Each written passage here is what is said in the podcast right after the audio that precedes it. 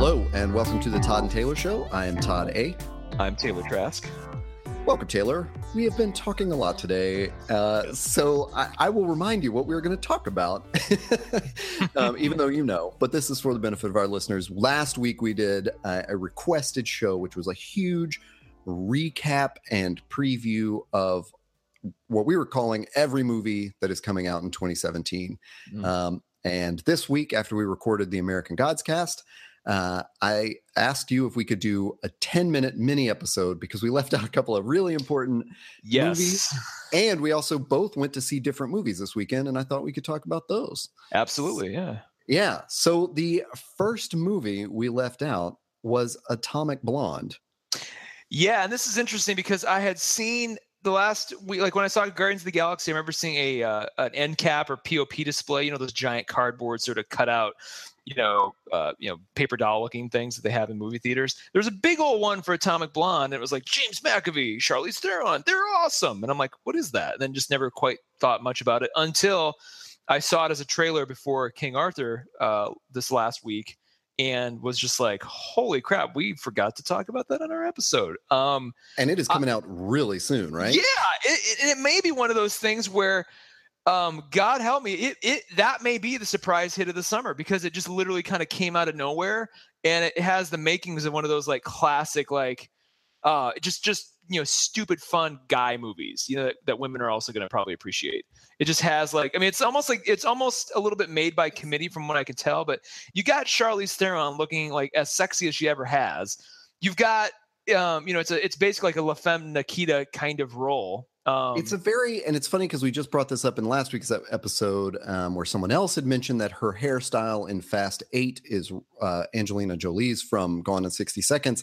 Atomic Blonde is very much the kind of movie that Angelina Jolie would have been doing yes, ten perfect. years ago. Yep, you know? Exactly. It is very much like a Mister and Missus Smith kind of thing. Or, I mean, it definitely seems more serious and hard-edged.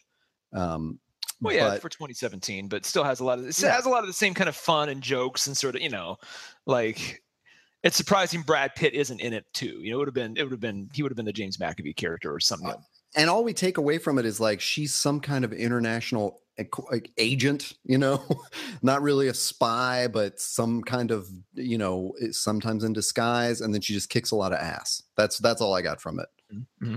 And, yeah, and, and, and, and, well, and no, and she makes out with Sofia, what's her face from Kingsman, the uh, the the chick with the the the sword legs. Um, she's like the French the French oh, spy. And you're like, right. attractive, like make out scene. You're like, oh, well, I have to see it now. Uh, it's my duty as an American man to see this now. So, um, yeah. I so you didn't even know about it until you saw that that uh like uh, stand up and then and then um the preview. Yeah, I had never heard one, word one about it until then. And I didn't either. I had not heard a word about it, except that I had seen this preview on YouTube like a, a while ago.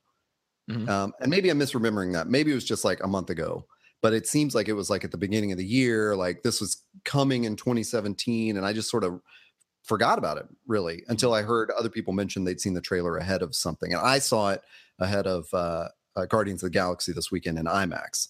So, um, yeah, so that is actually coming out in July. The second movie that we missed, which I'm hoping maybe you know a little bit more about than I do, I just have seen trailers and it looks super interesting, is The Beguiled, directed by uh, Sofia Coppola. Um, I have heard nothing about this movie. Oh, whoa. Okay, so the trailer is super creepy. Um, and it stars Colin Farrell, Nicole Kidman, Kirsten Dunst, Elle Fanning. Um, whoa, what? And there are also like Uh, four other young women in it, and the trailer sets it up. It's this like antebellum, not antebellum. It is during the bellum, during the Civil War mansion in the, the South. Yeah, um, yeah. What, what, whatever that's called. um, my Latin uh, fails me in this moment. Um, but yes, it is uh, during the Civil War. A, a there is a a you know old Southern mansion. Um, where Nicole Kidman is clearly like the matron of the house. Kirsten Dunst is like the sort of, you know, secondary matron or whatever you might call it. Um, and Colin Farrell is a wounded soldier. I, I believe a Union soldier.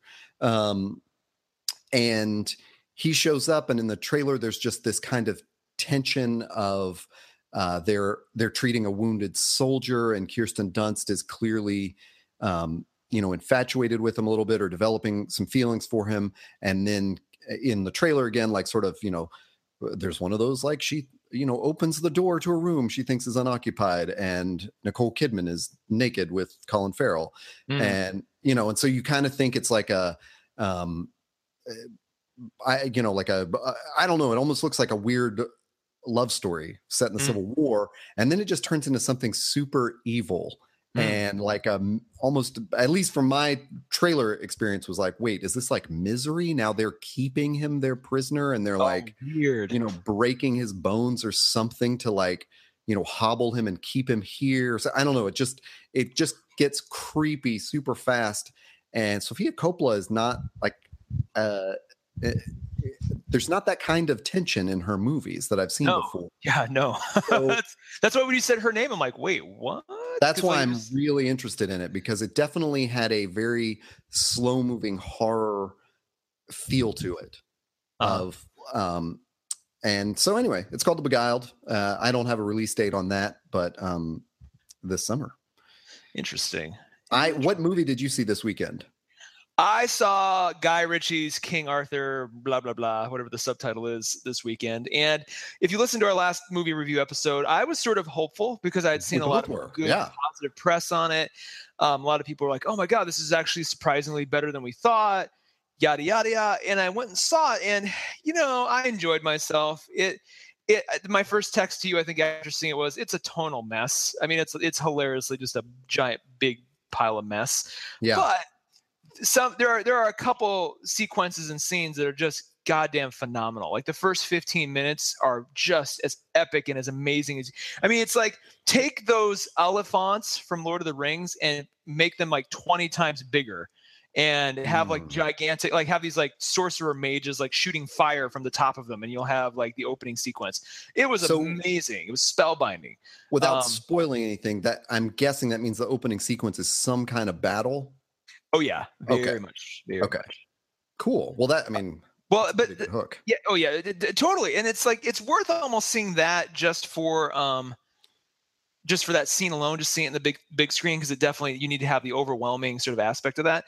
But then it just like you know, it, it's almost like they needed a couple more passes at that screenplay, because it just it sort of hobbles along here and there, and then it's like you sort of hobble along, you hobble along, and then like. They have this really killer sequence. You're like, okay, so this is the movie. And then it's like, no, no, hobble along, hobble along. Hobble. And then it gets a little cliche, and just you don't quite ever understand why Jude Law is evil, um, which is a huge problem, you know, because he does some really bastard stuff. And you're like, but why? Why are you evil? Like, it just, it's never clear. Right. Well, we um, also brought up, uh, and let me ask you about this, about how does Charlie Hunnam do in the lead? Because we sort of expressed our skepticism about him carrying a movie like that. Yeah, he's, you know, he was in, um, he was technically the lead, quote unquote, in uh, um, Pacific, Pacific Rim. Rim. And, you know, I say quote unquote because I would argue Idris Elba Idris was Elba. the lead in Pacific Rim. But, uh, no, Charlie, he I was like Mako. That's who I thought was the lead, really. You know what? I'd even take her, too. I, uh, and he was fine. And just like in, in this movie, he's, he's fine. I would have definitely cast a different person, though. If you're going to sell this movie, um, Uh, if you're not going to do real Arthurian legend, you know, you're going to like you know, mess with yeah. sort of the story, um, and there's not going to be Merlin, there's not going to be you know uh, Guinevere or any of that. Then you your next thing in line is okay, we got to cast this thing with some star power, and you got Jude Law, and that's fine, but and you got Eric Bana playing freaking um, Luther Pendragon, his father, you know Arthur's Ooh. father. I would have rather seen uh, Eric Bana take the lead. He would have been great. He was Love perfect. So it's like you get Charlie uh, Hunnam, and he's fine, but just it just it wasn't it just sort of fell flat for me. I would have rather seen somebody a little bit more interested in selling these sort of the uh, the le- It's like he became a legend by just by just sort of you know rolling with it, yeah, yeah. and not like oh, no. not feeling like I have you're not not feeling like oh this isn't for me, or you know I have a I have a goal here, I have to avenge my family. Like no, I just sort of like ah, I guess, and now I'm king, so that's cool, right? Again. Very Nelson Baghetti like. He kind of just rolls through this world. Just like, if you, there's you know? a reference to our latest episode of American Gods Cast, which you should check out, which is also yeah. a reference to Silicon Valley. Um, the and you made me lose track of what I was going to say. Damn it. It's the Nelson Baghetti of it. I mean, it really um, is. It, it really is. That that is now my reference point, because it's just like, and it works for Silicon Valley, because guess what? You have five or six other characters, you know, filling in all the other gaps. So you can afford to have a character who's just sort of oblivious. That can't be your lead. That can't right. be what drives the story. So, you know. Right. Well, um, I saw, uh, I oh, I know what it was. I know what I was going to say that was funny, which was between last week's episode of the Todd and Taylor Show, where we talked about all movies, and this week, if you haven't heard that one, go back and listen just for this one part, which is uh, Taylor's uh, preview of Rings, the sequel to The Ring, is, quote, "I'm sure it's fine." So I really want, I really want to see the Taylor, like, like you become the Roger Ebert of, of movie reviews. It's just a podcast you have that's called, like, "It's Fine," because that's what you've said about Charlie Hunnam now several times. Yeah. Um, well, so I, like, I would really love that. Where it's like, yeah, he's fine. He's, I'll say this: adequate. Like, if, if you're there one night with your girlfriend or by yourself or whatever, whatever have you, like, I want to watch a movie. I don't really want. To th- I don't want to think too much about it. I just want it to happen. Then this is a movie for you, where you'll be like, yeah, I'm entertained Perfect. by some of these things, but it's you, you know, you're more annoyed by the fact that, like, you know, Merlin's not in it. Like all the, the key sort of staples, especially of if there's magic. I mean, oh, that dude. blows me away. Honestly, I thought Jude Law was like an evil Merlin or something. Well, he's King Vortigern. So if you're familiar with with Arthurian legend, or if you've watched the Merlin miniseries from N B C, as as I as I have, uh, Vortigern is a and, and they actually treat him pretty. That that it's pretty respectful. Like it's he's oh. weirdly Luther Pand or Uther Pendragon's brother in this, which I'm not sure if that if that oh, is accurate. Okay. At this point, I mean, arguing arguing the accuracy of Arthurian legend is kind of a, a pointless endeavor anyway, because it's like, you know, it's like arguing the accuracy of Batman stories. It's like, I mean, right. everyone's going to have their their twist. Um, but just the fact that yeah, there was there was a lot of like very. It wasn't like subtle magic. Like it was, there was like warlocks and shit on top right. of giant elephants shooting fire from pyramids and stuff. Like it was very Dungeons and really Dragons. Get into that. Yeah, and it's like, so you've got that there. You've got, you know, sacrifices and stuff. And the way they sort of get around it is there's this there's this woman who I am convinced, by the way, is is the younger cloned version of Isabella Rossellini. Like somewhere Isabella Rossellini like put her D N A into something, and now that has manifested and it's out there in the world because it looks eerily like her, sounds exactly like her. It was very strange. But they cast her as kind of like this little mage girl that like helps Arthur out. And they don't quite ever, I don't think they ever give her a name other than just the mage. And um, I was in the back of my mind going, how awesome would it be if she turns out to be Guinevere? And like, that's like, mm. you know, because I'm like, that would be a really cool twist on that. And then her whole reason for being was like, well, Merlin sent you, right? Where, where is he? She's like, he is busy. He cannot help us now. He, you, this must be, it must fall to me. So it's like they acknowledge him, but he, he didn't bother to show up, even though like Jude Law had become like the greatest threat to the, the, the realm. So it's just like, okay, I guess, but it would have been cooler to see Merlin and to have you be Guinevere, but all right. That actor was also one of the mermaids in Pirates of the uh, yes! Pirates of the Caribbean on Stranger Tides. That's right. I knew she looked familiar, but she, I mean. Let me try to pronounce her name because it's awesome. It is. Her name is Astrid Burgess Frisbee. I mean, I mean that's as good as, as good as I could do. I mean, that could have been her character name Frisbee, for all I know. Maybe. Um, um Yeah. I actually had to go up to I M D B after the movie. Age. Yeah.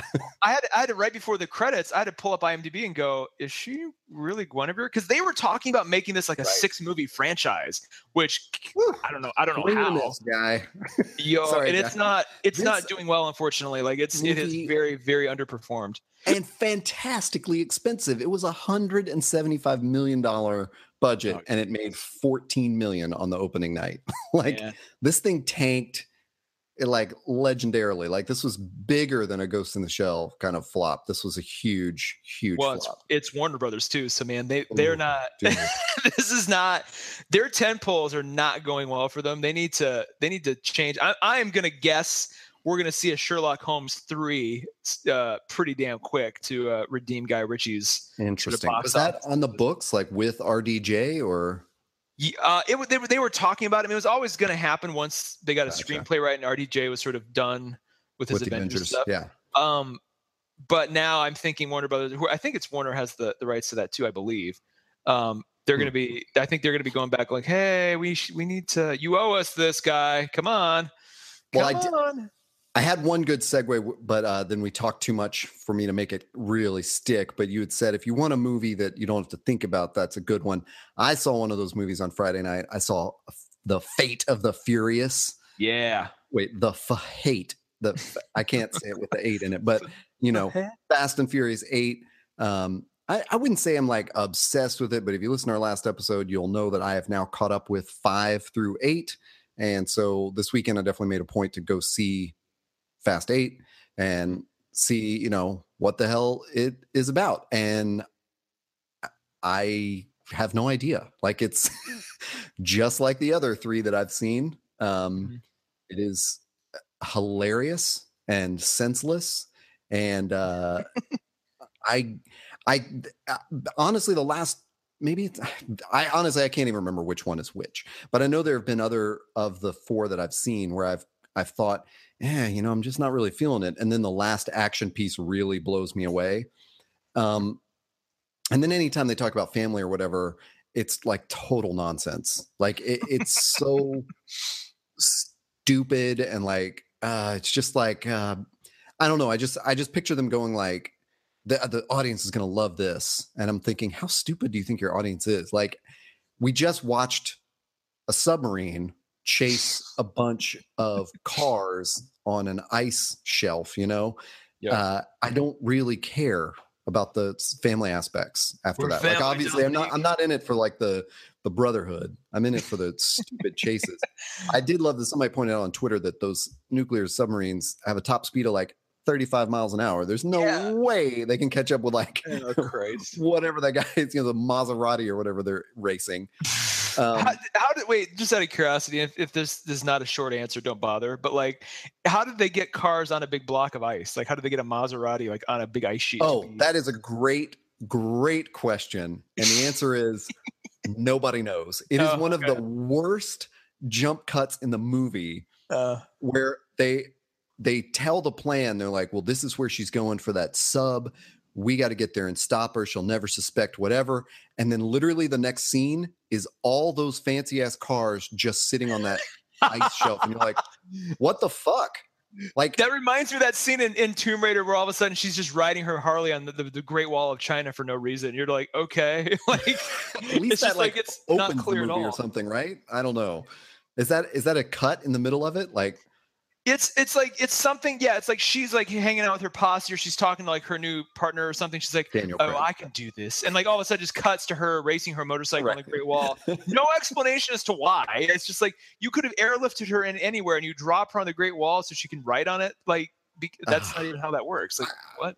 Yeah, it is it is it is very much like that. Where and all it's right. and it's okay. weird that it's annoying that I have like a reality check moment on a Fast and Furious movie, but generally they. Any excuse to do something ridiculous with a car. Like, I mean, in Fast Seven, they fucking parachute in their cars, which makes no sense at all, onto a road. I think that's in Fast Seven. And you're supposed to believe, number one, that the car would land on its wheels, which is hilarious to begin with, with a driver inside. Wow. And that, and that somehow this parachute that they seemingly have no control over, like they've dropped them so precisely that they're going to land on this mountain road, you know? Yeah, so yeah. like, generally speaking, they do ridiculous shit in these cars. I mean, obviously that's all they do. Why not do some ridiculous shit to get them on the, like to Antarctica or wherever they are? Yeah. Like yeah. I don't understand why that happened in that way. I can only assume they filmed something and they were like, well, we might as well not even start that part. That whole scene was ten minutes. Why yeah. don't we just cut the whole thing out? Um, But I mean, my appreciation of these movies, uh, I, as I mentioned on our last podcast, is, you know, I appreciate them now from the podcast, uh, How Did This Get Made? Mm-hmm. And this was not maybe my favorite of them. I think five and six are both really good mm-hmm. on a scale of Fast and Furious five through eight. They are. On a scale of, yeah, and it's okay. Yeah, exactly. It's fine. I mean, they're all they're all superb uh, because once you, you know, take out your thinking brain, they're great. Um, Charlize Theron is awesome in this movie uh, as the villain.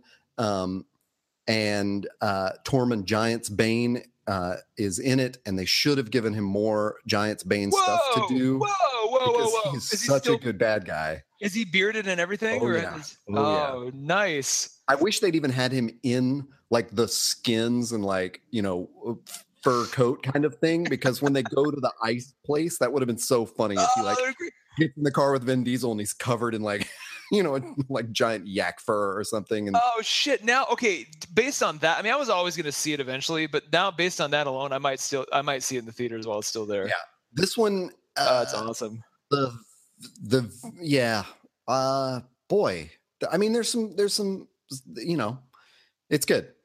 Go watch it. Ignore the dumb stuff. The thing that opens the movie, there's there's always a race that opens the movie, and this one is probably the dumbest one that opens up any other movies. I mean, it is so stupid, and I was laughing loudly several times during this race. Mm. Uh, it's, I mean, it's really, like, I just can't. I don't think I can oversell it. It is like phenomenally stupid. Um,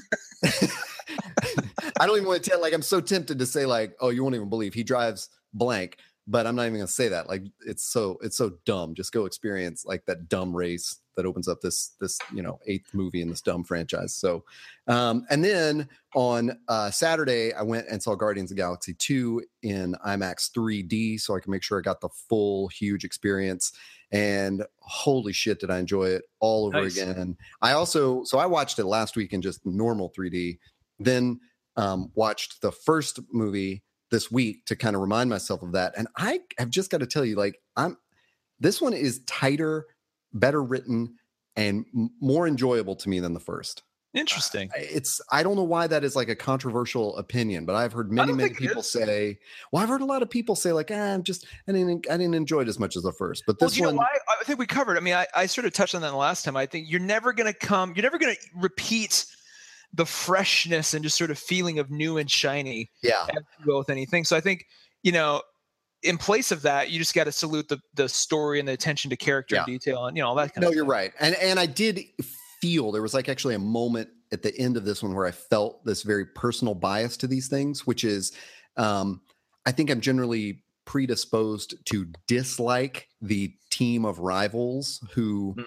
like have beef. And I'm always much more interested once they're like acknowledged uh, teammates who maybe kind of like have, you know, sarcastic relationships with each other. And uh, so this one for yeah. me was so much more interesting. Um, Which is like, so there's a funny thing to compare it to Fast and Furious where there's always like some new team member that they bring in who has like beef with somebody else. And in Fast eight, they bring in Jason Statham, who they have previously caught and put behind bars, and also his brother. And they bring both of them out from prison to participate in the, you know, in the, in the gang like episode. Um, Yeah, uh, man, I could probably talk about Fast and Furious all night. I'll stop doing that. Before, well, let's, before let me, IMAX... Oh, go ahead. Before that, I did, while you uh, just just to kind of like change oh, yeah.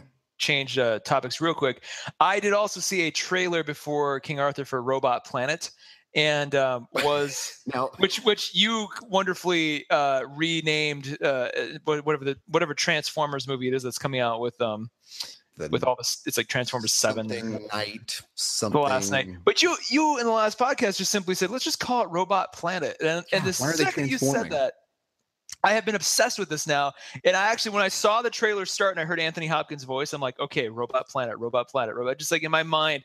And and it took me maybe twenty seconds to sort of like convince myself that's what this was. And as soon as that locked into my head, I'm like, oh my God, I want to see this movie now. Like, actually, I want to see this movie called Robot Planet. And this is what it is. I bet that the trailer I saw, so I saw a different Transformers trailer ahead of Guardians this weekend than I'd previously seen. I bet it was the same one you saw. I bet this is like the new one they rolled out where we actually see Anthony Hopkins walking around in one moment. Yeah. Yep. And, and we see the goddess that created Optimus yep. Prime.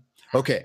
This one more than anything was like, I, I didn't even have to like think too hard. I was like, yeah, it's Robot Planet. And I would watch that movie immediately. Yeah. Like, yeah. It has nothing to do with Transformers. Like, exactly. It's just call it Robot Planet and send us on our way. I think it would. It's interesting they wouldn't they wouldn't go for that because I think it would be, you know, it, I, more people would I go know. see it. If they would just tell me that they're not going to transform, I would go see it.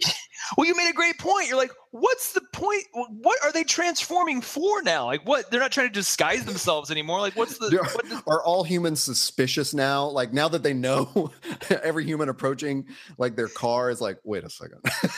Yeah. Yeah, and, it's, and it, it, I'm led to believe that it seems like by this point the robots have basically won, and so humanity's almost right. like the oppressed species. So it's like, well, what the what's the point? What are you? Well, the other thing is, there's a movie to be made here, which is, like I've mentioned before, one of my favorite movies. Not even kidding. Is this movie called Reign of Fire with Matthew yes! McConaughey and Christian Bale, where these dragons have scorched the earth, and it's this crazy post-apocalyptic dragon story, and it's not a fantasy movie. Like, Matthew McConaughey is a Marine.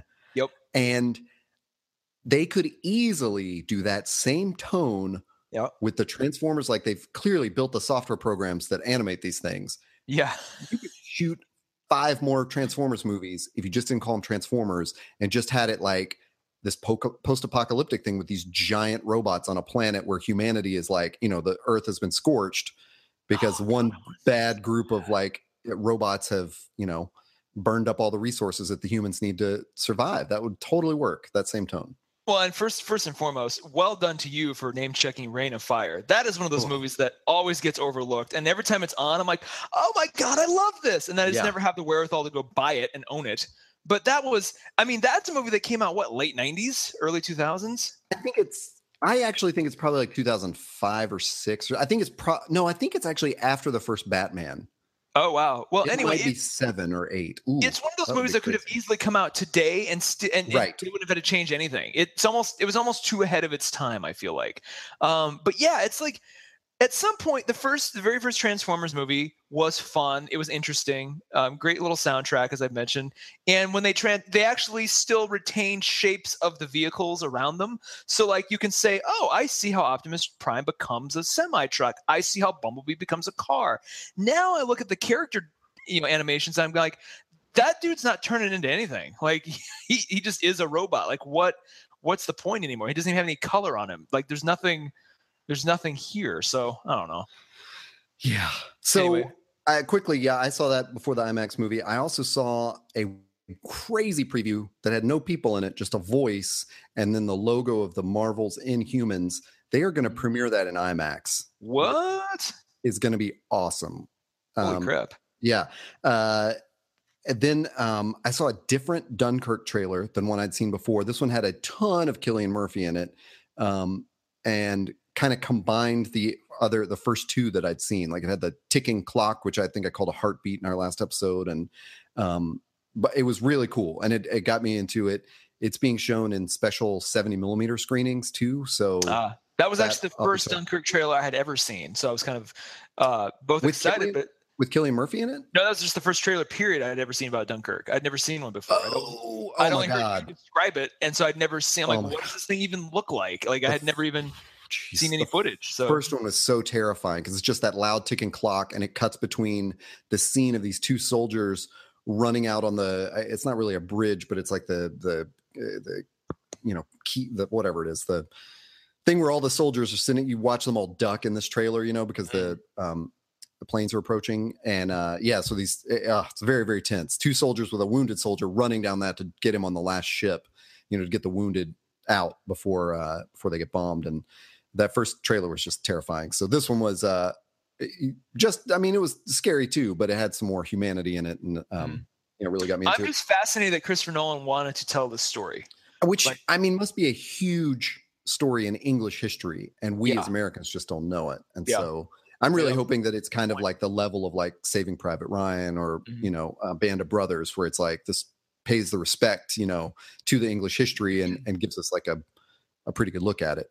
Mm-hmm. Um, and then I finally, I saw the, a new Spider-Man trailer, and I think on last week's episode, I was a little ho hum about Spider-Man. Maybe not. I mean, I was, it just wasn't as exciting as uh, Ragnarok for sure. Yeah. And this one had much more of the story in it and much more of like uh, Peter and Spider-Man, like doing, you know, doing good old Spider-Man stuff. And I kind of felt myself like, oh, wow, I, I can't wait. That's July, you know? Nice. Yeah, so it is July. That's the that's the hard part to wrap my head around, because I'm so used to Spider-Man being the, the opening May weekend movie.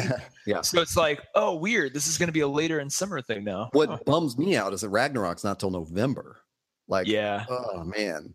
Which, so, by the way, on your recommendation, I went back that very night after we recorded that and watched, uh, what is it What We Do in the Shadows yeah. or Things We Do in the Shadows?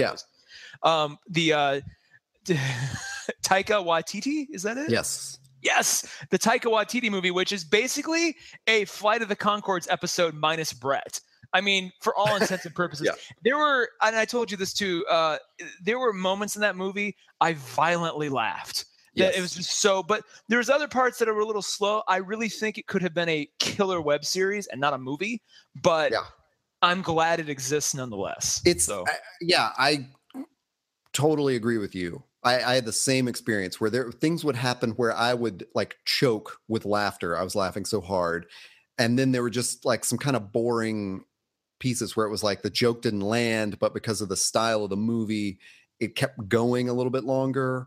Yep. And I, I could kind of tell because I did see it in the theater. So I could kind of tell that like other people were laughing at things I wasn't laughing at. And I was mm-hmm. laughing at things that other people weren't laughing at. So I get that it's in that very, um, it's just funny because they're vampires and werewolves, but they're all playing the straight man in yeah, a comedy. Yeah, yeah. And so, yeah, I mean, even like the Nosferatu vampire that's like just super just Gator. Deadpan and like realistic, you know? It's like there's nothing kind of fantastic about it. It's like that just can...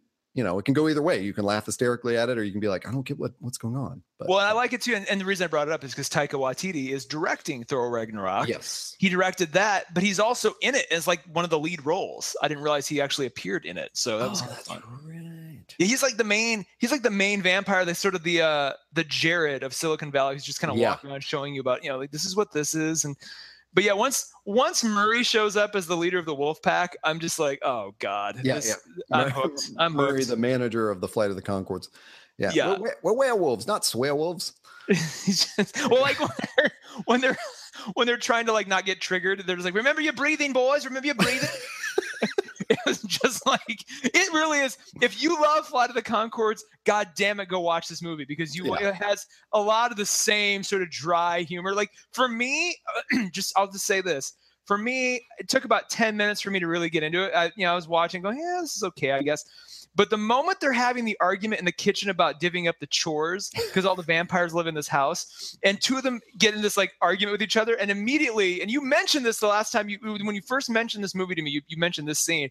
They're sitting there arguing, and all of a sudden they're like, and they they rise in the air and start having like a slap fight while levitating in the air, and it happens so seamlessly that yeah, you're yeah. just like, holy fuck, that's right, they are they're vampires. This and is how they would fight. It's shot in that style of like. Uh, reality show kind of like yes. we, we're accustomed to with single camera sitcoms where I can't even remember if they actually address the camera at any point, but it's definitely oh, meant to feel like yeah. there's a documentary crew like living in the house with them. Like yep. they've invited them along, like, you know, come see oh, how these vampires live. Yeah. They do. No, they do recognize the oh, camera yeah, yeah. because when they're out with it, once, once they turn Nick spoilers into a vampire, he's like talking to the camera, like, don't, Don't talk to them. Like they're they're very specific about like, you know, they don't want to be outed as vampires or anything. So it's like right. they're, you know, they they mention it. But yeah, it's it's God, it's so good. And I can't now that I've seen that, I have high high expectations for Thor Ragnarok. Man, like, I mean, I saw the trailer again before Guardians and was like, holy shit, I'm so excited about Thor Ragnarok. So you asked me on our last episode like what I was most looking forward to.